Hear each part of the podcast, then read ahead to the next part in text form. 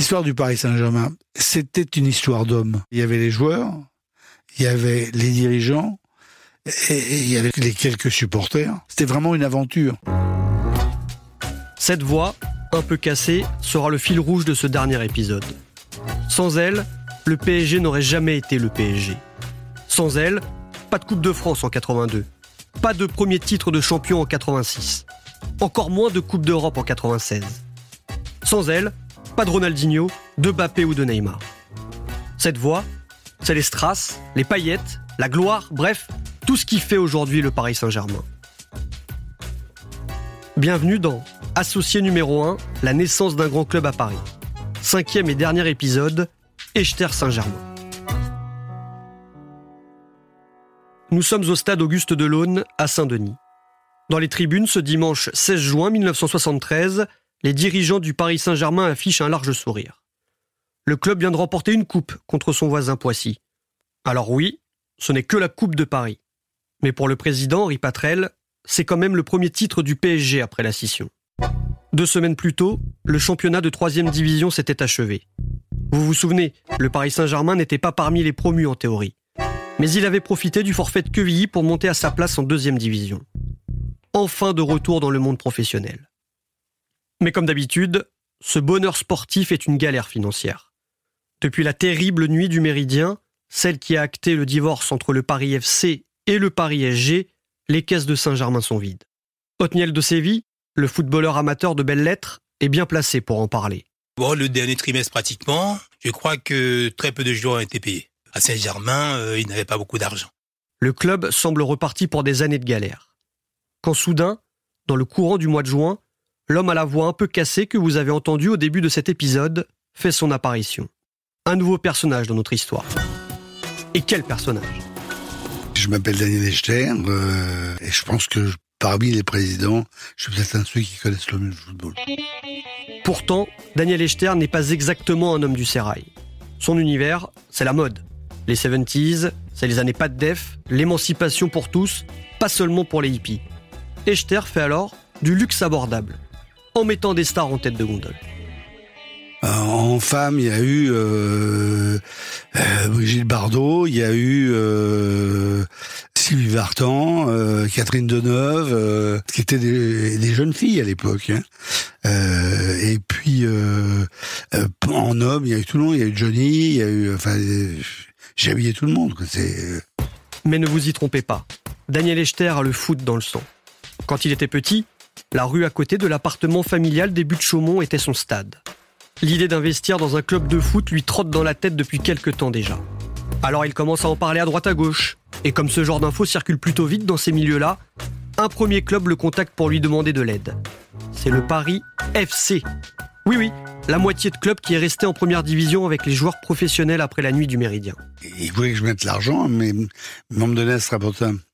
Alors, euh, moi, c'était, c'est vrai que j'étais très jeune, j'avais 31 ans. J'ai dit, écoutez, si je mets l'argent, je, à ce moment-là, je prends le fauteuil. Alors, ils ils m'ont trouvé très arrogant de pouvoir dire ça. Parce que je m'étais aperçu au bout des deux ou trois réunions de conseil d'administration du club que personne connaissait rien au football. À l'époque, euh, je me souviens d'un joueur qui jouait à Nantes où on l'a acheté au poids. On nous a dit, voilà, il mesure 1m88, il pèse 80 kilos, euh, euh, il a une très bonne mentalité. Euh, alors je crois qu'on va le prendre, dit le président. et là, je pose une question bête.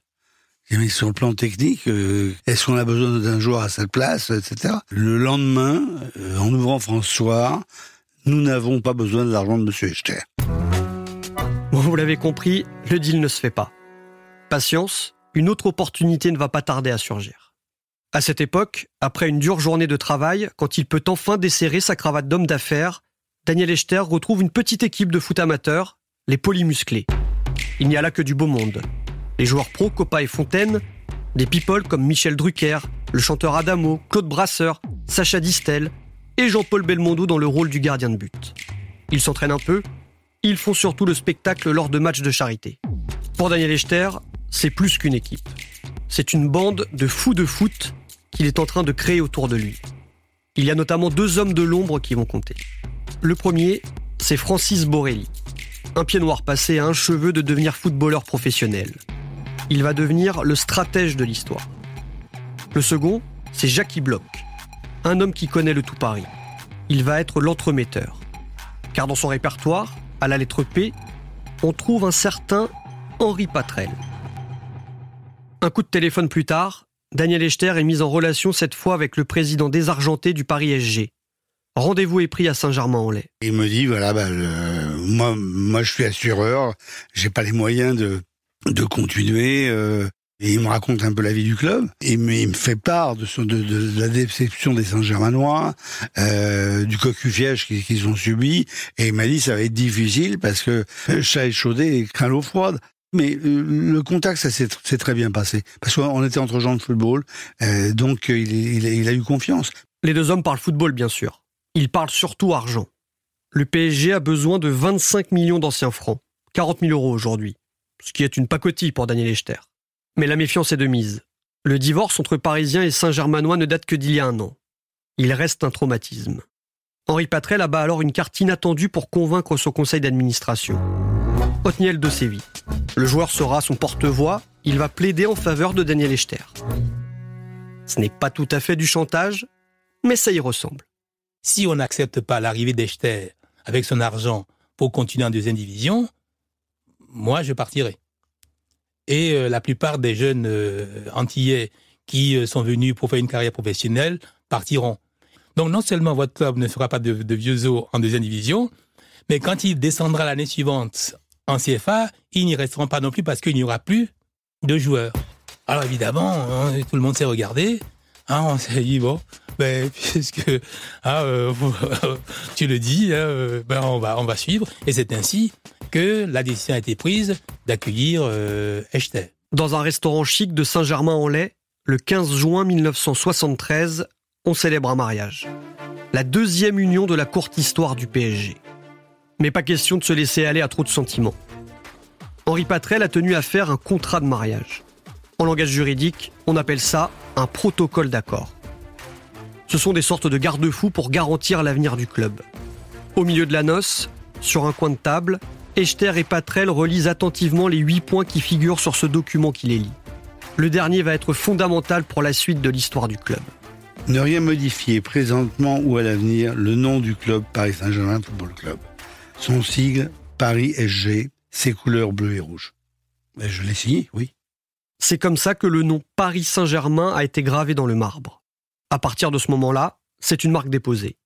Daniel Echter s'installe dans le fauteuil de coprésident aux côtés d'Henri Patrel. Et il promet de ne rien changer aux fondations. Quelques jours plus tard, alors que le mois de juin 1973 touche à sa fin, une conférence de presse se tient chez Edgar. C'est la cantine chic des médias parisiens. Daniel Echter est là, maître de cérémonie. Il a réuni autour de lui sa bande et ses hommes de l'ombre. Jackie Bloch est là, bien sûr. Francis Borelli aussi. Ce jour-là, ce dernier porte une chemise rose. C'est un détail évidemment. Mais à l'époque, ça détonne dans le monde des affaires. La bande de Daniel Echter vient de trouver son surnom.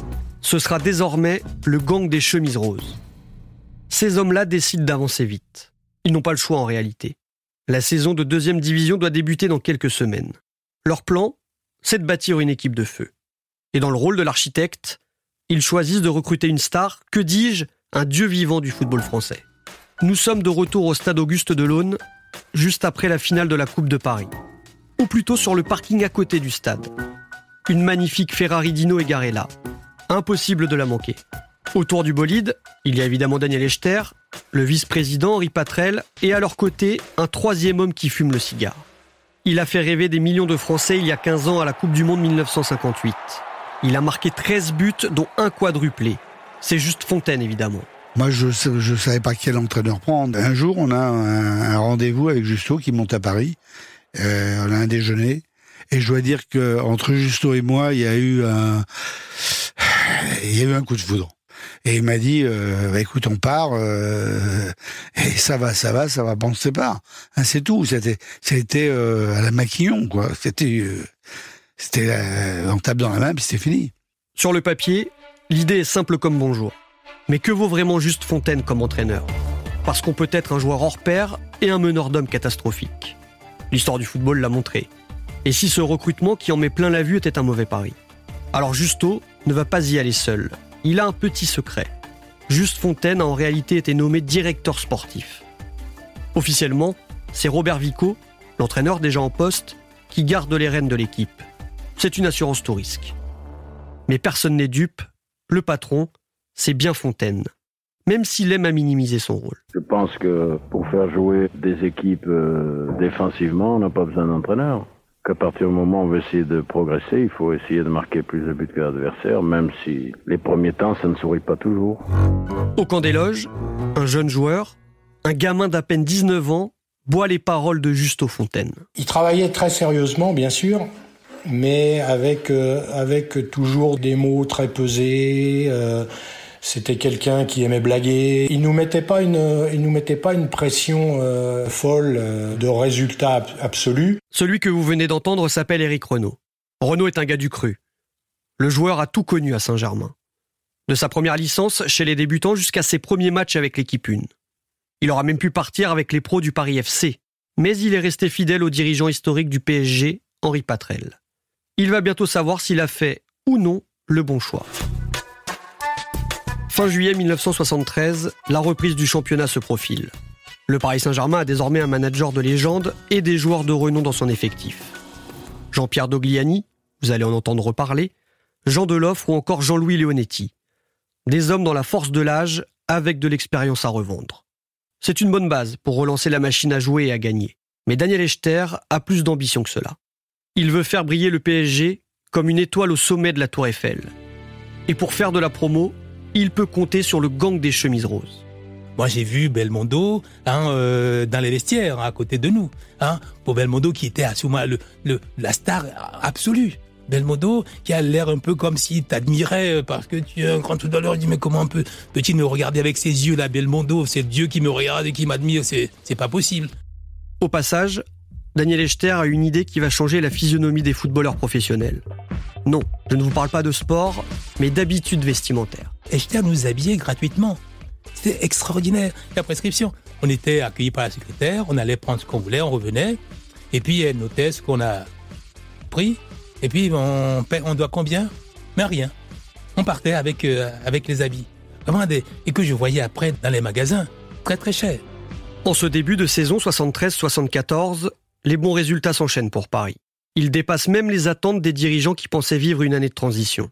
À l'automne, le PSG est deuxième au classement. La montée en première division est possible. Il faut maintenant marquer les esprits. Nous sommes le 10 novembre 1973, au pied du Parc des Princes. Vous le savez, le stade refait à neuf devait accueillir un grand club. Et après la nuit du Méridien, c'est le Paris FC qui a officiellement récupéré l'enceinte et qui doit affronter Nancy ce samedi-là. Mais le match qui nous intéresse, c'est celui qui se joue juste avant, enlevé de rideau de cette rencontre de première division. Une sorte de première partie. Ça se faisait à l'époque. D'un côté, il y a le Red Star, le voisin historique de la banlieue rouge. De l'autre, notre Paris Saint-Germain qui a là une occasion rêvée pour briller. Alors Daniel Echter, le créateur de mode, reprend du service. Moi, il y a une rayure euh, qui m'a toujours plu, c'est euh, la rayure de Ford Mustang. Hein et, euh, et, au lieu de la faire en bicolore comme la rayure de, de Mustang, je l'ai fait en bleu, blanc, rouge bleu et rouge étant les couleurs de, du Paris Saint-Germain. J'ai rajouté une touche de blanc seulement pour que ça ressorte mieux et qu'on le voit mieux. Et euh, j'ai dessiné une quinzaine de, tenues comme ça jusqu'au moment où j'ai trouvé celle qui me plaisait le plus, que j'ai présentée au comité et là ça a été unanime. Voilà. Le fameux maillot Echter est né comme ça. Des lignes simples, un design clair, une Madeleine de Proust encore aujourd'hui dans le cœur des supporters. Les joueurs, eux, gardent un souvenir mitigé de cette première mouture du maillot Echter. Il faut pas le porter aujourd'hui. Hein Parce que des, quand il y a, les maillots d'aujourd'hui sont dans des euh, tissus euh, très fins, euh, très sophistiqués, agréables à porter. Nous, c'est vraiment, c'est plus fait pour être des sweatshirts que que des maillots. Un tissu plus épais, enfin, qui colle à la à la peau, qui pique un peu, mais c'est c'est très très beau. Quand l'arbitre siffle le début du match, le nouveau duo du Paris SG, Henri Patrel et Daniel Echter, réalise le rêve des mousquetaires Guy Crescent et Pierre-Étienne Guyot. Ce jour-là, le PSG joue pour la première fois sur la pelouse du Parc des Princes. Dans les tribunes, il y a 33 872 spectateurs. Et sur une action anodine côté tribune Auteuil, Otniel Dosevi va entrer dans l'histoire du club. Je sais que la défense de, du Restar était très rigueuse. Ah, ils comme le football de l'époque. Les attaquants étaient moins bien protégés qu'aujourd'hui. Il fallait hein, être rapide et sauter, être habile à sauter, éviter les tacles des, euh, défenseurs. Je crois que c'est Delove qui me, me met la balle en profondeur. Le gardien sort et je me jette hein, en me couchant un peu pour piquer par-dessus le gardien. Action pour moi simple. Je cours, enfin, euh, je cours les bras en l'air euh, vers le poteau de corner. Hein, euh, je ne sais pas si j'étais toujours démonstratif comme ça. Hein. Et les autres sont venus, donc les autres sont venus me voir. Et je me rappelle, je sais pas qui m'a donné le ballon. Je suis parti vers pour remettre la balle au, centre avec le ballon dans dans les bras. Otniel de Séville devient le premier joueur du Paris Saint-Germain à faire trembler les filets du Parc des Princes. Et Paris l'emporte finalement 3 buts à 1. Le gang des chemises roses, Daniel Echter en tête, devient alors insatiable. Ils ont un rêve fou. Ils veulent monter en première division dès la première année. Ce club avait une âme. C'est-à-dire que ça jouait bien, ça jouait mal, on gagnait, on perdait, mais il y avait, de l'enthousiasme, il y avait, euh, et, ce club a, tout de suite attiré la sympathie des Parisiens. Et on est, je me souviens, on est second ou troisième euh, en décembre. Et je dis à Justo, avec cette équipe, euh, on a une chance de monter la première année. Mais à l'heure de faire les comptes, au printemps 74, c'est une déception. Le Paris Saint-Germain finit la saison à la deuxième place. C'est un résultat exceptionnel pour une si jeune équipe. Mais ça ne permet pas de monter directement en première division. Daniel Echter et ses chemises roses ont perdu leur pari à moins qu'il n'ait une deuxième chance. Là, il faut que je vous explique. À l'époque, la division 2 est scindée en deux groupes. Les premiers de chaque groupe montent directement en première division, vous l'avez compris. Mais les deuxièmes, ils s'affrontent en barrage, avec la possibilité pour le meilleur de rejoindre l'élite. Tout va donc se jouer contre les nordistes de Valenciennes. Un match aller-retour à la vie à la mort pour retrouver les sommets du foot français. Dans le stade Ningesser de Valenciennes, ce 31 mai 1974, quelques supporters parisiens ont fait le déplacement pour le match aller. Mais le 13e homme est valenciennois. Ça ne fait pas de doute. À la 22e, le PSG pense avoir fait le plus dur. Mpelé, qui est venu renforcer l'équipe à l'intersaison pour 100 millions de francs, un record à l'époque, marque le premier but. Mais les Parisiens vont vite déchanter. Valenciennes égalise, puis marque un deuxième but sur penalty. Le match aller se termine le PSG peut retourner au vestiaire. 2-1. C'est la douche froide. Non, c'est pas cuit, mais, euh, mais on, on part avec, avec un handicap quand même. J-3 avant le match qui va décider de l'avenir du Paris Saint-Germain. Le moral n'était déjà pas au beau fixe. Ce sont maintenant les organismes qui montrent des signes de faiblesse. Il aurait fallu se préserver, se mettre au vert. Mais au camp des loges, les traits sont tirés. Les joueurs ont des petits yeux. Certains sont même absents. Et pour cause, entre le match aller et le match retour, Eric Renault s'est marié. Mais c'était programmé depuis, depuis plusieurs mois, puisque tout le monde était invité, les dirigeants, les entraîneurs, les joueurs, leurs épouses. Et on n'a rien changé au programme. On a fait une petite fête, une belle petite fête, sympa. Et ça montrait justement l'état d'esprit du, du, club euh, et des dirigeants de l'époque. Moi, je pense que je suis parti plus tôt de mon mariage que certains joueurs. 4 juin 1974, début d'après-midi. À quelques heures du match retour, la pression est à son comble. Le Paris Saint-Germain peut renaître de ses cendres ou repartir dans l'anonymat. Justo Fontaine prend alors la parole. C'est Daniel Echter qui raconte. À 3 heures de l'après-midi, alors qu'il fait très très chaud, on sent les mousses, les, guêpes qui, qui tournent autour, il y, a, un silence extrêmement lourd. Et il dit aux joueurs, écoutez, je vais pas vous dire ce que vous avez à faire. Et il dit, maintenant, vous avez envie l'année prochaine? D'aller à Nantes, d'aller à Saint-Étienne, d'aller à Marseille, euh, vous avez envie de rester euh, et on va continuer à jouer, à, aller à Guignon. Euh, J'ai rien à vous dire de plus. 19h30, le Parc des Princes commence à se remplir. Les supporters historiques retrouvent leur tribune. Il n'aurait manqué ça pour rien au monde. C'était la première fois que mon papa venait au, Parc des Princes, première et dernière fois, puisqu'il est décédé quelques mois après. On, sent, on sent que le Parc des Princes est derrière. Hein c'est presque déjà une victoire. Une motivation, ça veut dire que, quelque part, le Paris Saint-Germain, je parle dans son ensemble, a déjà gagné quelque chose. c'est dur de dire vengeance, parce que c'est peut-être pas le mot exact, mais il y a un coup du sort qui fait que, voilà, on est revenu et on est là. Parmi les supporters, il y a aussi le tout Paris. Il y a tout. Il y a des profiteurs, il y a des piques-assiettes, et il y, a, il y a quelques vedettes euh, qui étaient au Parc des Princes. J'ai fait venir un certain nombre de mes amis, comme Henri Salvador, euh, Enrico Macias. C'est ça aussi, ça a donné euh, quelque chose à l'image de Marc du Saint-Germain. Oui, j'ai inventé la corbeille, sans faire exprès. 20h30. L'arbitre Robert Wurtz donne le coup d'envoi de ce PSG Valenciennes. Paris à 90 minutes, et plus si affinité, pour monter en première division. Et là, je suis sur le banc de touche à côté de Justo, pendant le match, et ce match, on le vit intensément. C'est un match fou. Un match fou. Echter, t-shirt blanc, est tendu. Tout comme Justo Fontaine, costard cravate et cigarette au bec. Ça commence pourtant bien pour Paris. 35e minute, l'attaquant Empelé, encore lui, contrôle le ballon devant la surface de réparation, se retourne et déclenche une frappe puissante. But 1-0. À cet instant-là, le PSG a gagné son pari. Il a la montée en première division à portée de crampon. Mais l'euphorie ne dure que 4 minutes. 4 petites minutes. La défense parisienne se rate complètement.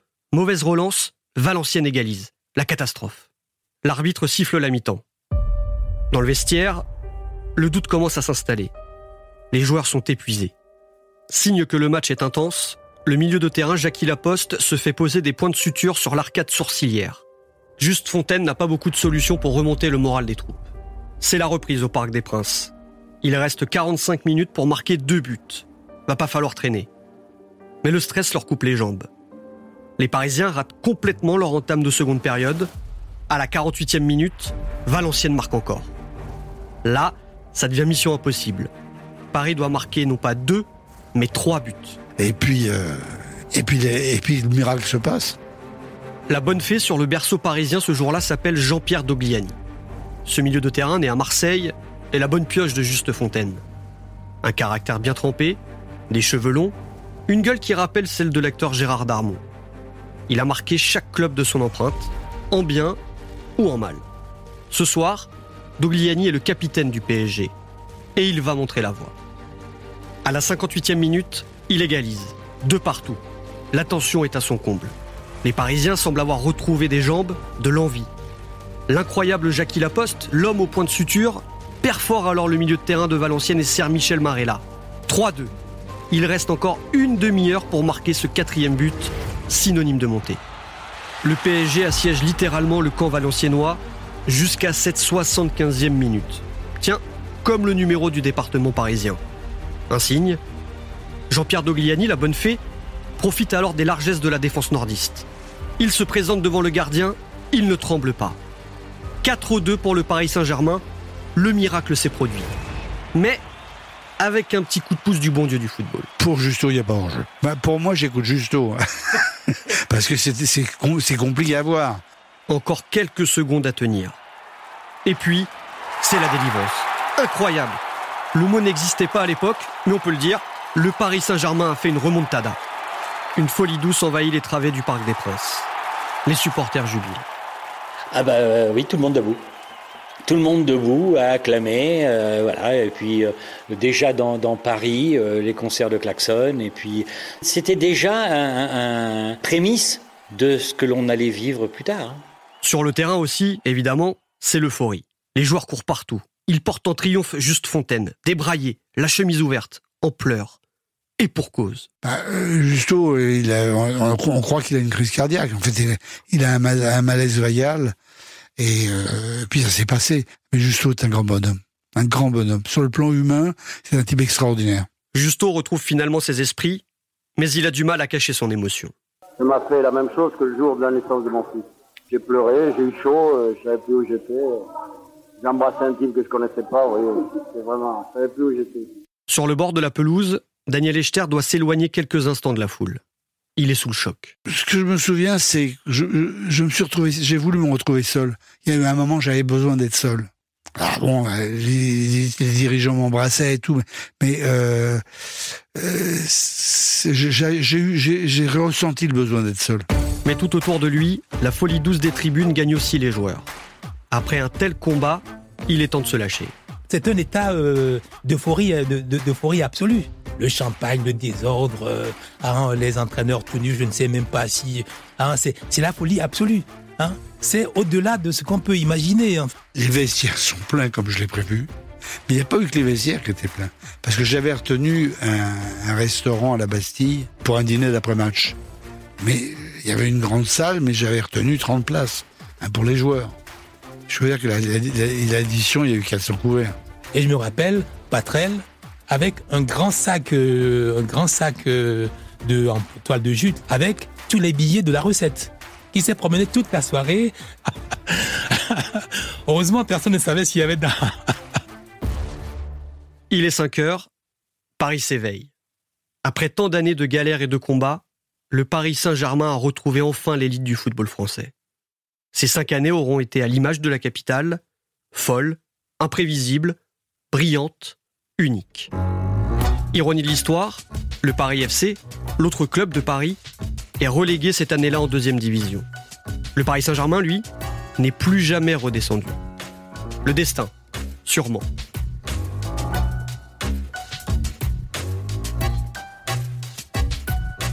C'était Associé numéro 1, la naissance d'un grand club à Paris. Ce podcast Europe 1 Studio n'aurait jamais vu le jour sans la formidable Fanny Rascle à la production et l'aide précieuse d'Adèle Ponticelli pour le scénario. Merci à Xavier Joly et son équipe pour la réalisation, ainsi qu'au service patrimoine sonore d'Europe 1 pour les archives. Un grand merci aussi à mes deux supportrices, Laureline et Agathe, de m'avoir soutenu pendant ces longs mois. Pour découvrir toute la série, il est encore temps de vous abonner sur Apple Podcast ou votre plateforme d'écoute préférée. C'est toujours gratuit. Et je vous attends sur Twitter si vous avez des commentaires, parce que l'histoire du PSG continue à s'écrire avec vous. À très bientôt.